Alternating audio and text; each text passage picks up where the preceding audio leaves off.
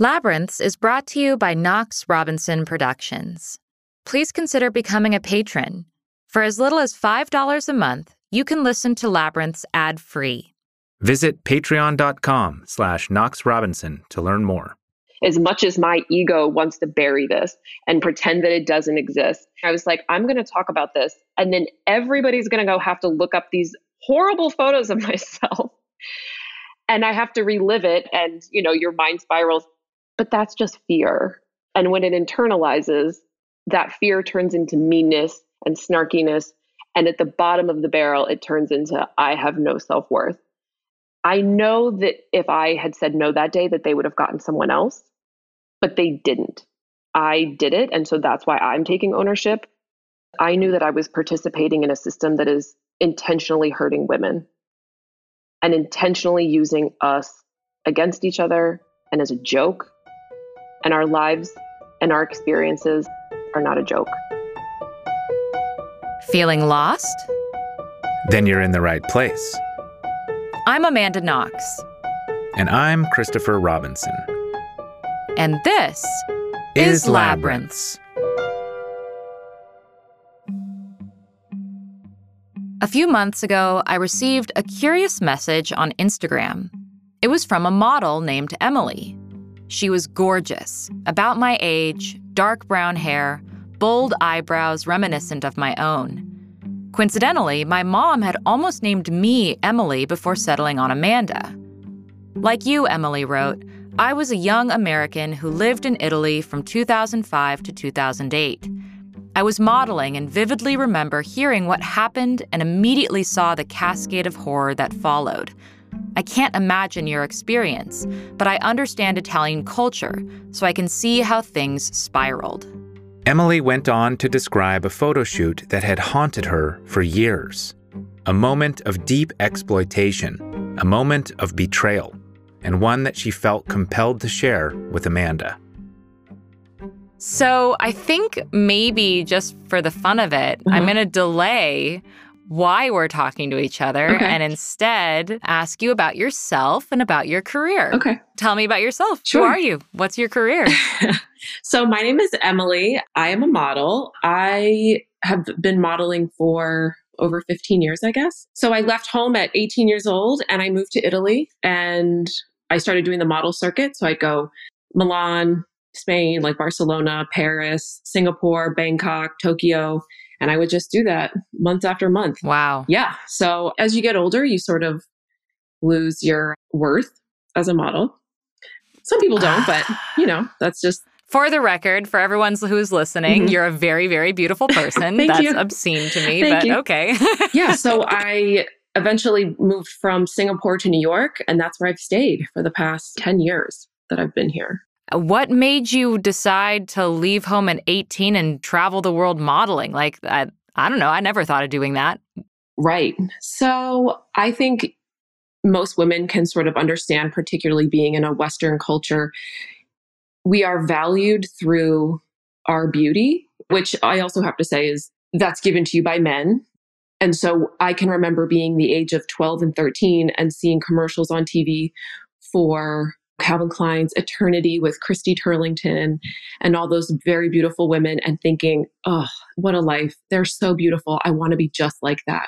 Hmm. So at some point I saw a commercial on T V. I was thirteen and it said, it was Model Search America. And I said, Mom, can I go and see if I can be a model?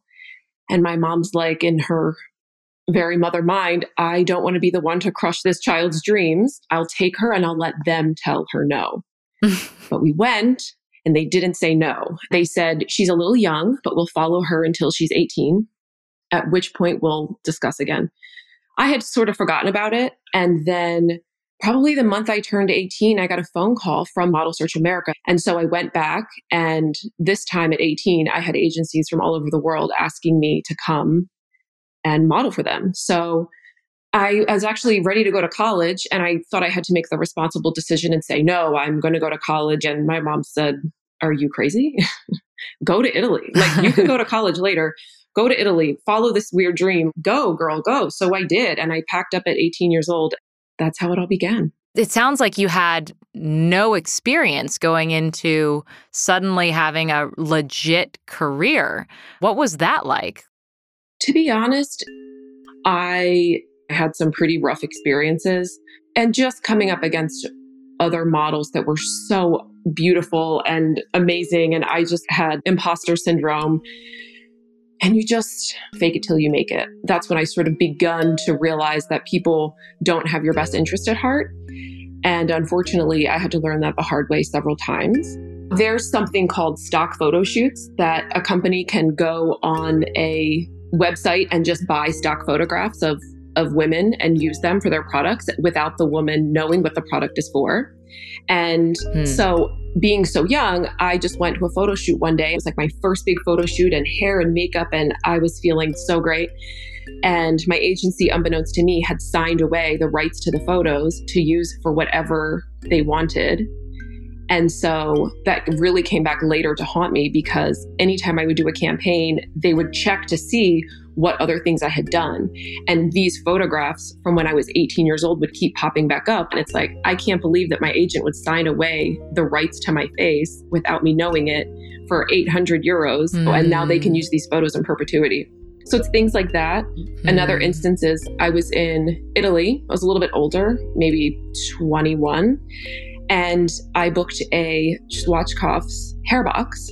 And they told me that I would get, say, two thousand euros for the day. And then if they decided to buy the pictures, that I would get more later. And I did the photo shoot. The photos turned out amazing. But they said, we're so sorry. We're not going to use those photos. I'm like, okay, well, at least I got the day right. That's fine. About a year later, I was in Germany. And it turns out they had bought the photo. And it was everywhere. So my agency just took the money from me. And so they probably made at least fifty thousand euros off of me, and there was nothing I could do. And you can't wow. sue them. What? It's just ridiculous. Why can't you sue them? Well, I guess you technically could have, but I think it's very tough for a twenty-year-old American girl to try to come up against the legal system in Italy. Preach. I think that's the hardest lesson is that people are not looking out for your best interest, even if they're your agent and they represent you. It doesn't matter. That sounds like a very lonely experience. Oh, absolutely. You're always alone. I don't speak the language. I'm traveling by myself. I'm so young. My friends are back at school, in college, having these beautiful experiences. And I'm just alone, being judged on how I look and comparing myself. But then you see yourself on the cover of Elle magazine. You see yourself in these beautiful campaigns and you're like, I'm I'm worth it. I'm beautiful. And you're getting validation. And it's negative feedback loop that's happening. And that's really tough when you're eighteen, nineteen, twenty, and you're really developing a sense of worth. How do you grapple with that psychologically? I think particularly for a model, you want to be famous. And you're telling yourself, if I could just get the next thing, if I could book Victoria's Secret, if I could book this hair job or this skincare job. So that's what you're telling yourself over and over. So when you see yourself everywhere, it just feels like, look how great this is. And so it it ends up being this like hunger that you need to feed. I always tell people that models are some of the most cocky, but also some of the most insecure people on the planet. It's this weird world you live in. Hmm.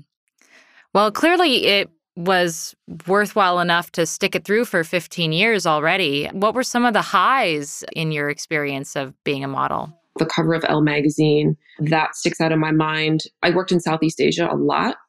And so I would do like a worldwide campaign for Lux skincare or Pond skincare. And so the productions get so big and you really feel like you're a part of the team. And just from the hair and the makeup and everything is so precise and you're really acting and taking on these personas. And it takes days to, to do these shoots sometimes. I did one Pond's photo shoot where it was shot in Bangkok, but they wanted to make it look like New York. So they took a whole city block, like they built New York City. And it's just incredible to watch all this and to be a part of it because you feel like you're the center of it. And it's that taste mm. again of like, ooh, is this fame? This feels great. All this energy is being put onto me. yeah, it's, it can be really addicting. Sure, sure. I'm curious about a lot of that because a really, really good, beautiful photo shoot, the clothes don't just hang on you. You are putting on a persona. You are a character. Yeah. What were some of those characters that you portrayed that you really liked? And how was that even communicated to you? It really depends. Sometimes you'll go to a casting and they'll say, can you sing something for us? They want to see your personality. They want to see how you move. They want to see how crazy you can be. You're really just trying to get people to like you. And this is where it can be a little bit toxic because you just mm. want people to like you so bad because that translates into bookings, which translates into money. And this cycle goes. I would say for the Elle photo shoot, for example, it's all about the creativity and it's high fashion. And so from the way they do your hair, they pull it up really tight and you're in this big dress and the drama. And so you take on this persona of power. And then you start giving these like really powerful stances. You start to just embody the persona of power and beauty. Well, that's a good note for me because I've been photographed a few times and I've always felt very awkward. And I feel like I end up looking awkward because I feel awkward. So how do you like convince yourself out of that? Are you no longer yourself when you're on camera? So it's interesting that you brought that up because I think disassociation is key to not just modeling, but to a lot of things that we do, particularly as women, but to modeling specifically. The disassociation for me is really just stuffing down that piece of you that's insecure. Sometimes you got to practice the looks in the mirror. And yeah, you feel stupid, but now you know if the photographer is standing here and you can just hit him with a look, that's how you know you look good. Your eyebrows are going to go a certain way and you just practice it. But I do a lot of lingerie. I did a lot of topless things, and disassociating with my body was absolutely key. You're naked, but it's almost taking, I don't want to say taking your power back because in some respects you're giving it over, but yeah, disassociating. Yeah. Can you talk maybe about the relationship between the photographer and the model?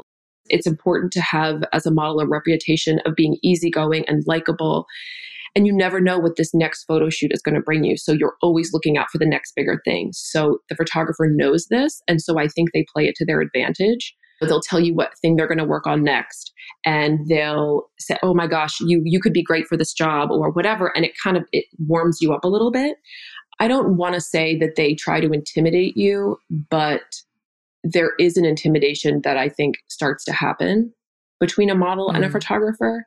Unless they're really good and make you feel really comfortable. And then you're going to be able mm. to open up more. And that's when the shots get even better. And obviously it depends on which photographer you're working with. But I think generally, and particularly the photo shoots where I've done things that are nude or topless or lingerie, there is sort of a power dynamic that happens. When you're going into a job, how much are you aware of what you're getting into ahead of time? Do you have a week ahead of time when you're talking to the photographer about what the ultimate vibe of the thing is going to be? Or do you just show up and they're like, all right, get into character? If you're working with a great team, they might send you a mood board, images. This is what we're looking for. Get into character. You might talk to the photographer in the beginning of the photo shoot, and he's like, this is what we want you to cultivate. Be this fierce, powerful, you know, whatever. But other times you show up and you don't know what they're looking for. And you're just sort of out there untethered, doing the best you can. There's a couple photo shoots that have happened to me that way that have turned out amazing and a couple that have nearly killed me. So you honestly never know. Hmm. And that's what makes this job beautiful is the unknowing and the excitement, but it's also what makes it so terrifying because you also have no control over what happens in the photo shoot itself. What happens to the images, you don't know. So if you take a shot that you don't like, you don't get to say delete it. You, there's no take backs. So you have to be very careful about what you're putting out there. Wow, that is a lot of pressure.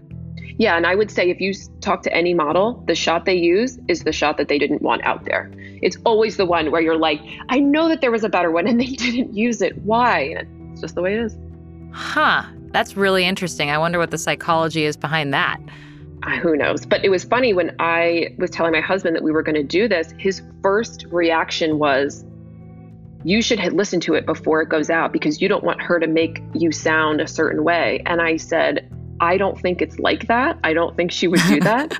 He was a model too. And he knows they, people are not looking out for you. And so you always are so guarded and mm. afraid of what's going to happen and what they're going to put out there. Yeah. So. Yeah. Do you feel like you've been misrepresented before? Because that just sounds like you have P T S D in a certain way. I don't think at this point in my life I have P T S D. I'm able to look back and just say, whew, that was a lot. A lot of things happened to me, a lot of good things, a lot of bad things. I've definitely had photos taken of me that I absolutely hated, things that were embarrassing, caused me a lot of shame. But I think that's just par for the course. This is what happens when you put yourself out there. The whole thing for me is just about being courageous and showing up and owning those mistakes and being vulnerable and being honest. I was twenty years old. That's okay. You make mistakes when you're twenty. It's just about making peace with myself and being able to appreciate the life that I've lived. Well, that seems like a really good introduction to what brings us here today. Yeah, this is so crazy. So we'll just do some dramatic pause. Dun, dun, dun, dun, dun, dun, dun.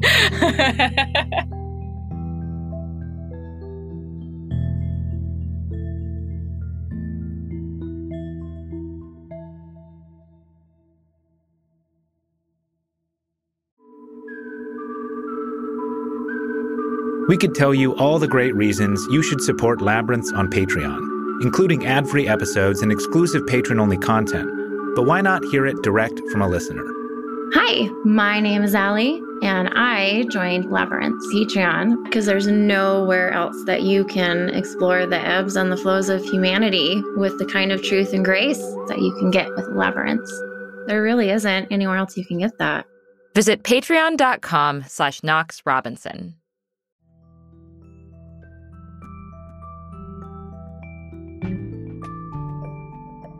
So you reached out to me because you said that there was a photo shoot that mm-hmm. haunted you. Yes. And you wanted to tell me about it. Yes. Talk to me about that photo shoot. So I had just moved back to the United States from Singapore eleven years ago. And in Singapore, I had quite a bit of success with my modeling career.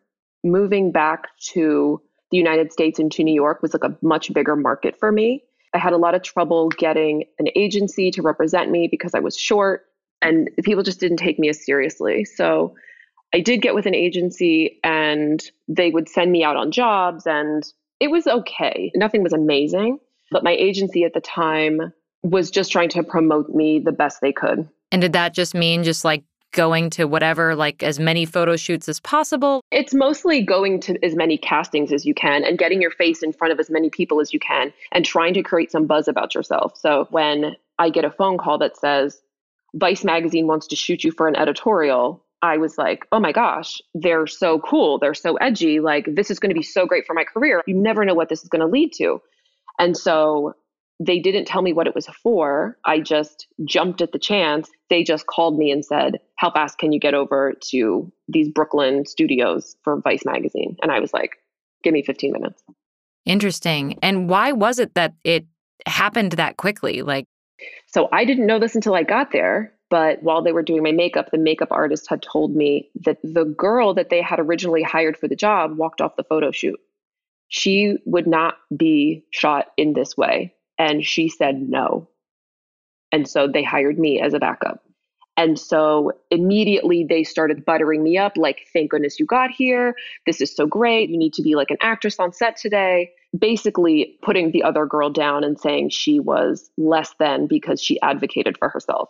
Basically is mm. how, how it went. Like saying she was unprofessional because she was like, no, no, I won't do that. Exactly. Yeah. She's unprofessional and she's rude and all the things. So then I felt like I had to really step up to the plate and deliver for them. Like, well, I'm not like that. I can rise to the challenge. I'll be everything that she couldn't have been, mm. which is, which in there lies the downfall.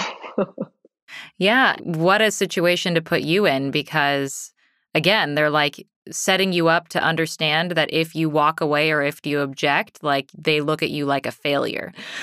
Absolutely. Absolutely. And again, it's this mindset of you want people to like you, you want to book the next big thing. So you, a lot of times, end up compromising your values and your principles because you let other people dictate how the day is going to go. Yeah. So you're getting hair, you're getting makeup done. When do you find out the character that you are going to portray?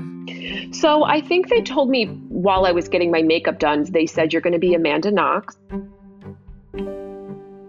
And I remember me and the makeup artist having a laugh, like, we don't look alike. How is this going to work? I assume that the other girl that they booked probably looked more like you. I knew who you were, as I think the whole world did at that point. I don't think I had passed judgment on one thing or the other. It just sounded like a horrible thing that had happened. And I never put myself in your shoes. I never thought, what if she sees this? You seemed too far removed for me. And I was only concerned with myself in the day and making these people happy.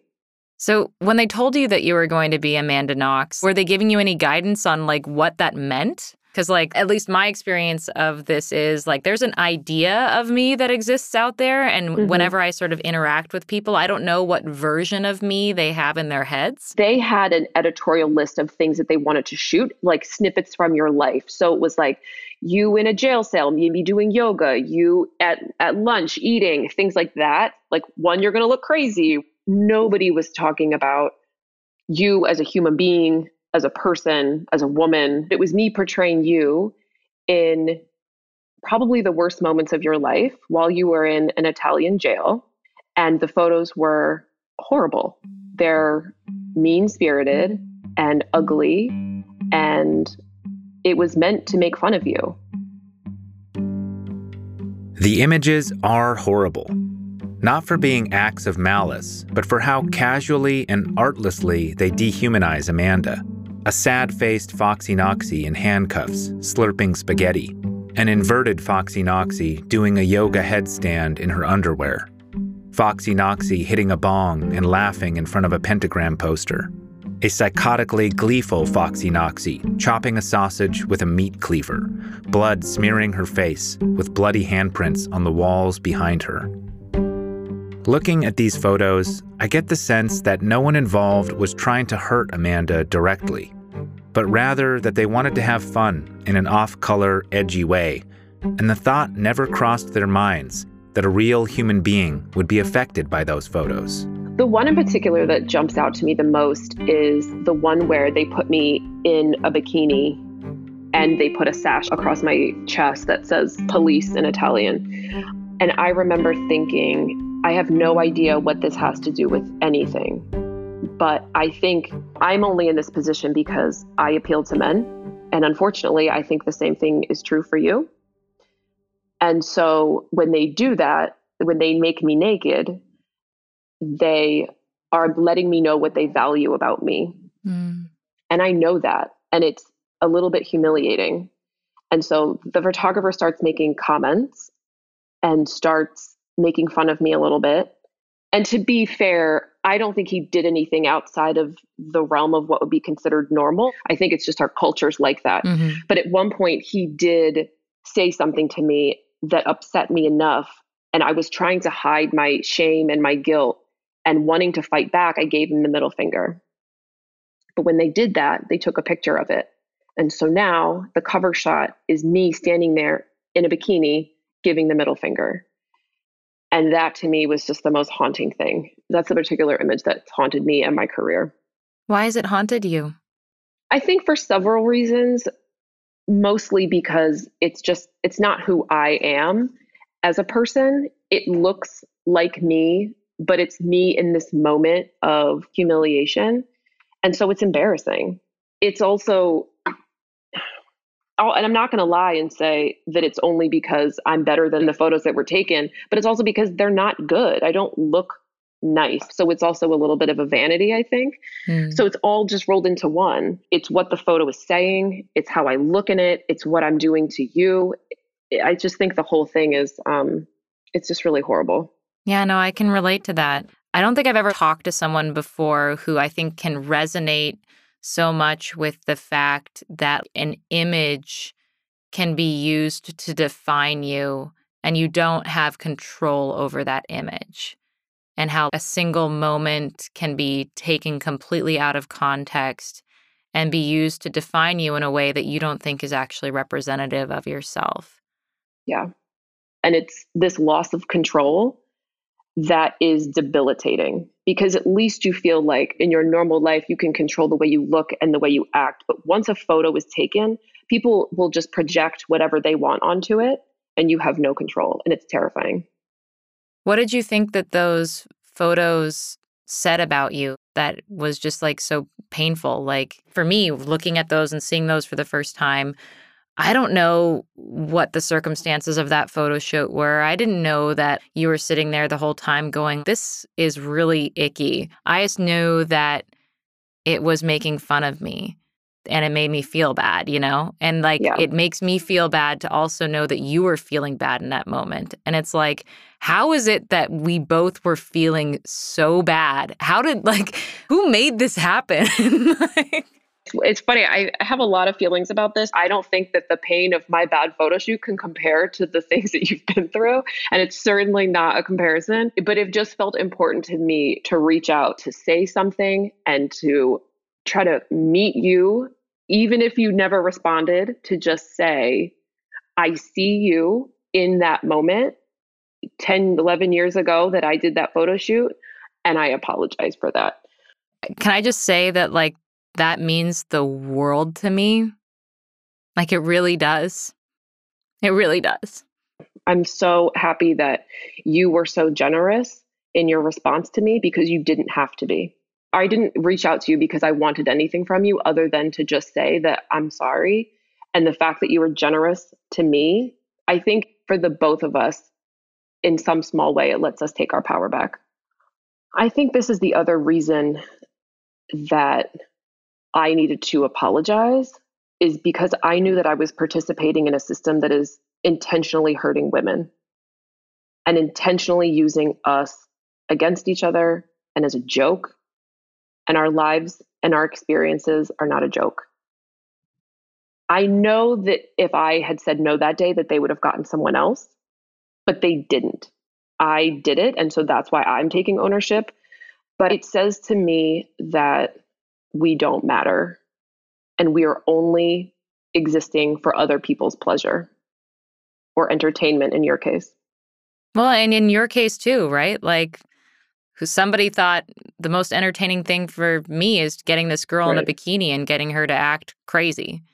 Yeah. I've never been in front of the camera like you have and had someone say, okay, now you're going to be this character. I've definitely been in the in a place where, like, someone put me on the spot and I want to please them, but I feel uncomfortable. And so now what do I do? I one hundred percent have been in that place. And so I one hundred percent empathize with you and sympathize and feel so bad that you have been haunted by that for so long, because I feel like I don't want you to not think that you're a good person or something because something like that happened to you. And I feel like you were very much more taken advantage of than anything else. So again, like, I greatly appreciate you reaching out and, and saying that you were sorry. I also totally don't really hold it against you. That's big of you. You didn't have to be that way. You know, but I th- and also at the same time, I can laugh at myself too and say, she was twenty-three years old. Like, give mm. her a break. It's okay. We can live these lives and be vulnerable and own our mistakes. And at least we're out here fighting the good fight. At least I'm trying to be honest and contact the people that I've possibly have hurted and apologize, which I feel like is so wonderful, because you've been so generous. And now that we're speaking, it's like, we could totally be friends. You seem so lovely. Your family seems lovely. It, isn't that the way? Like, once you get everything else out of the way, we're all just out here trying to survive and do our best. Yeah, yeah, totally. I mean, you are an, a, an immensely lovely person too. And like, how brave, right? Like, I can't tell you. It's so interesting to me, like, who ends up acknowledging reality. Like, it takes a yeah. lot of courage to acknowledge that you might have hurt somebody. And you didn't have to reach out to me at all. It's interesting to me that of all the people who are, you know, quote, responsible for this photo shoot, you, who had the least agency in it, you just showed up and did it. They told you what to do. You're the one who's taking responsibility, and you're the one who's reaching out to acknowledge my feelings, not the people who came up with the idea, not the people who financed it, not the yeah. people who made money off of it, not the people who shot it. You are. Because it's my face. I was the face of that. And that is really powerful. So when you look at those photos, you had someone to direct your hurt and pain at. And so I knew that somewhere out there, there was a girl named Amanda who was hurt by Emily, and you could see my face. And so that's why it was important to me to say something. I can't take responsibility for everything, and I don't think that I need to take responsibility for Vice Magazine, but I can do my part. And I think that mm. that's what we all should be doing, is just our little part and being mm. honest about who we've hurt, what we've done. And you never know. You might become mm. friends with the girl that you apologize to. Totally.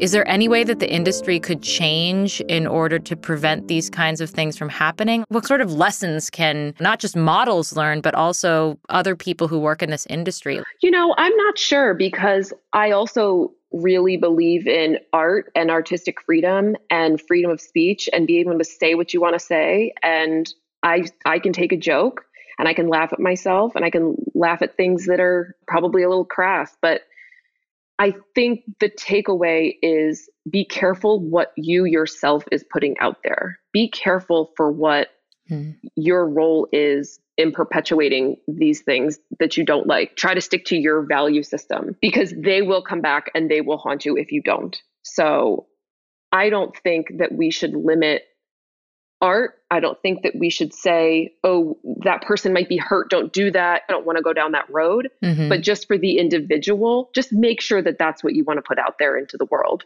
Mm-hmm. Because I know that day, if I had said that to myself and questioned that, I, I wouldn't have been in that position. Sure. But it's also because at that moment, you sort of knew that there was a real person on the other side of that photo shoot, right?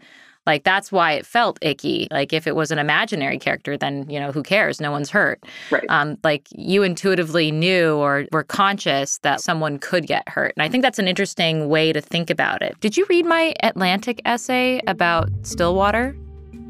If you missed Amanda's Atlantic essay about the two thousand twenty-one film Stillwater, you can find a link at knox robinson dot com. The gist? Director Tom McCarthy made a movie starring Matt Damon that was directly inspired by the quote-unquote Amanda Knox saga. They used her name to promote the film in interviews, and they did all this without Amanda's knowledge or consent. But the most egregious element, in fictionalizing their story, they lazily perpetuated the very same damaging fictions crafted by her prosecutor and furthered by the tabloid media, making their Amanda-esque character involved in a sexual relationship with her roommate and indirectly guilty of murder. They did all this without a thought to how perpetuating that false narrative would affect Amanda's ongoing battle to reclaim her identity. And to top it all off, when Amanda made a peace offering to McCarthy and Damon, neither had the guts to even respond.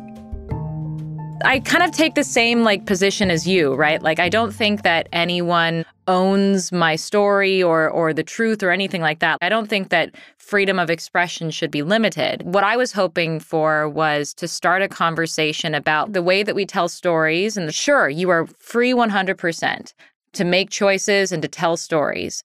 But just be mindful that there might be consequences that you're not taking into consideration, and ha- allow that to be a part of your decision-making process and the development of your story or the development of your photo shoot. And if you hadn't been thinking about those before, I invite you to think about them, because I am now telling you something that you didn't think about.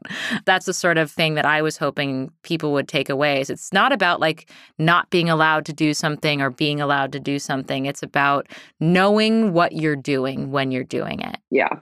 Absolutely. And owning it. Absolutely. I just don't know how someone could continually, knowingly perpetuate a lie. And it's not like it's not hurting anybody, because you're sitting in front of me and they couldn't give you a heads up. They couldn't maybe let you know that this was going to happen. That's just, that's pretty shocking. You think they'd at least say, well, no, you don't think, no, of course, no, you don't think that. No one, no one thinks. A, no. Yeah. I, as it was coming out of my mouth, I was like, nobody's thought about this at all. No.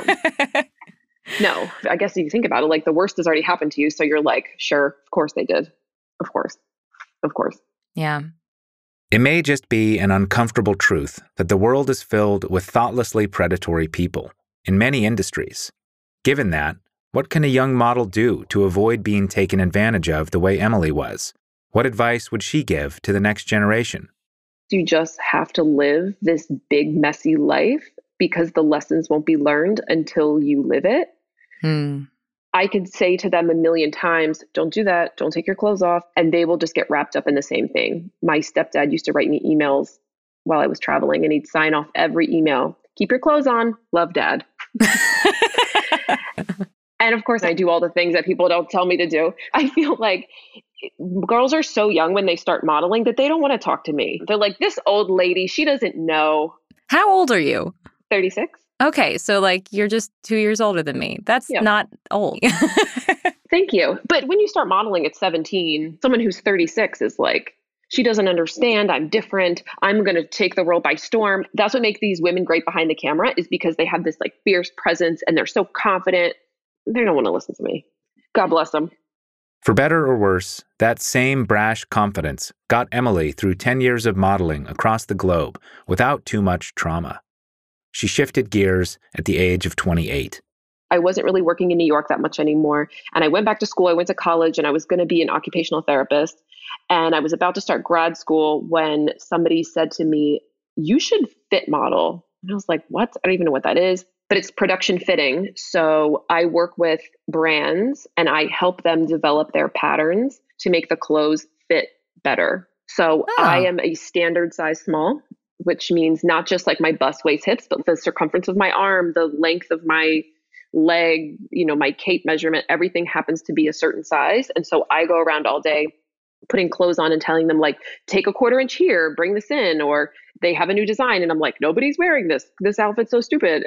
Yeah, I can't walk. I can't go upstairs. And so I just work with designers all day, helping them develop their clothes and make their patterns better. Oh, that's really cool. Yeah. Well, that and I tells can do that me. That's amazing. That tells me that I have the same upper body as you, but not the same lower body. Which is normal. That's normal. So I don't do photographs anymore, but I still work in fashion. So I'm one of the lucky ones. I was able to transition out gracefully and do something else. And I can do this till I decide to quit. So cool. I somehow made it out unscathed. Maybe not unscathed, but it's been a good ride. Do you have some friends who have been more scathed than you? Oh, yeah. I mean, there's every horror story that you can possibly imagine, from sexual assault to being drugged to, I mean, anything that can happen to a young girl while she's alone has happened to friends mm. of mine. And I think that's just women in the world. That's not necessarily mm. modeling. Anytime I think you're alone with men, it can be scary for a young girl. But that kind of fear and those kind of external threats are only one side of the coin. There's also the gradual and internal damage you can do to yourself when moving through that kind of world for so long. When you start this intense level of people pleasing and taking on personas at such a young age, you lose sight of who you are. Mm. And you do it so often. And you try to read the energy of the other person, and you try to read the energy of the room and change your energy to match theirs. You start doing that so often that you no longer know who you are. Hmm. And the problem is that when you do it for so long, you just become completely untethered to your own sense of self, and you find yourself so lost. And finding yourself is really, really difficult. Can you talk about that? When did you feel the most lost? Getting older has been the thing, and probably the thing that most women can relate to. It's just an extreme sense for models or myself anyway, I so identified with being beautiful. I identified with being a sexual object that when that starts to change, and I know that men are no longer valuing me for my youth or my sexuality, what am I then? Who am I? What do I do with myself? Because that's not only my identity, but it was my job. It's how I made money. Lost isn't even the word. You just are severely depressed. Hmm. And again, I think so many women can really relate to this. Big changes, getting married, getting divorced, having a baby, just these big changes that make you feel, you just questions your reality. So I think aging for me has been the biggest thing. And and being able to age gracefully and not pump my face full of full of fillers, and I definitely do Botox, full disclosure. Highly recommend it. Just being able to navigate through the changes of life gracefully. Mm. Don't go kicking and screaming. Go gracefully, because it's going to happen anyway. When you think of who you are today, what do you think? I think at this point, I have absolutely no idea who I am. And I think there's comfort in saying that. Mm. But I try to be really vulnerable and honest with my feelings and just try to be truthful about how I move through the world. Mm. And then whoever that person is just comes through. I don't think today I'm going to be like this. I just try to exist peacefully and be kind and help other people. Mm. And hopefully that translates into a good person that maybe people want to be around, because that's the other thing. I when when I stopped trying to be what everybody else wanted to be, then you realize you have more friends and you make more connections because you're just being honest. And that's a person mm. that attracts more positive friendships and energies into their life. That's lovely. Well, I really, really greatly appreciate you reaching out. I can't yeah. tell you again how much it means to me. It just makes me feel a little bit more like I'm a human being. The whole goal of me reaching out was I didn't want you to feel as alone as I'm sure you have been. Well, I feel way less alone, so thank you. If you were going to reduce all of human expression and art down to one thing, maybe that would be it. The desire to feel less alone. Isn't that why you're here, listener? Or why we're talking into the podcast void, hoping someone will hear us? I leave this guy alone for two minutes, and he gets all abstract and existential. Me? I'm thinking about how concrete that feeling can be when you're surrounded by concrete. Next time on Labyrinths, we'll be talking to Jens Zuring, a man who spent thirty-four years wrongfully imprisoned. In season three of our prior podcast, The Truth About True Crime, we covered Jens's case in detail. You can find links at knox robinson dot com. Jens was locked up at the time, and we got to know him through the prison phone system. But now he's out. He's back in his native Germany, and he's adjusting to a new life in freedom. And we flew all the way to Hamburg to meet him in person. Stay tuned. In the meantime, get lost with us. Find us on Twitter, at Amanda Knox. At manunderbridge. And please, if you're enjoying Labyrinths and want to support the kind of empathy and courage that Emily displayed in reaching out to me, let us know with a five-star review. This episode was written, edited, and sound designed by us, with additional editing by Josh Thane, and theme music by Josh Budo Carp.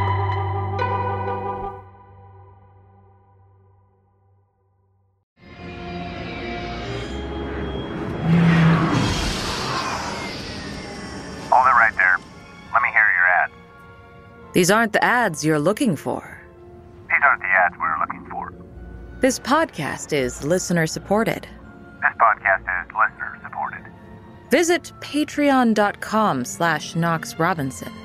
Come on, boys. Let's visit patreon.com slash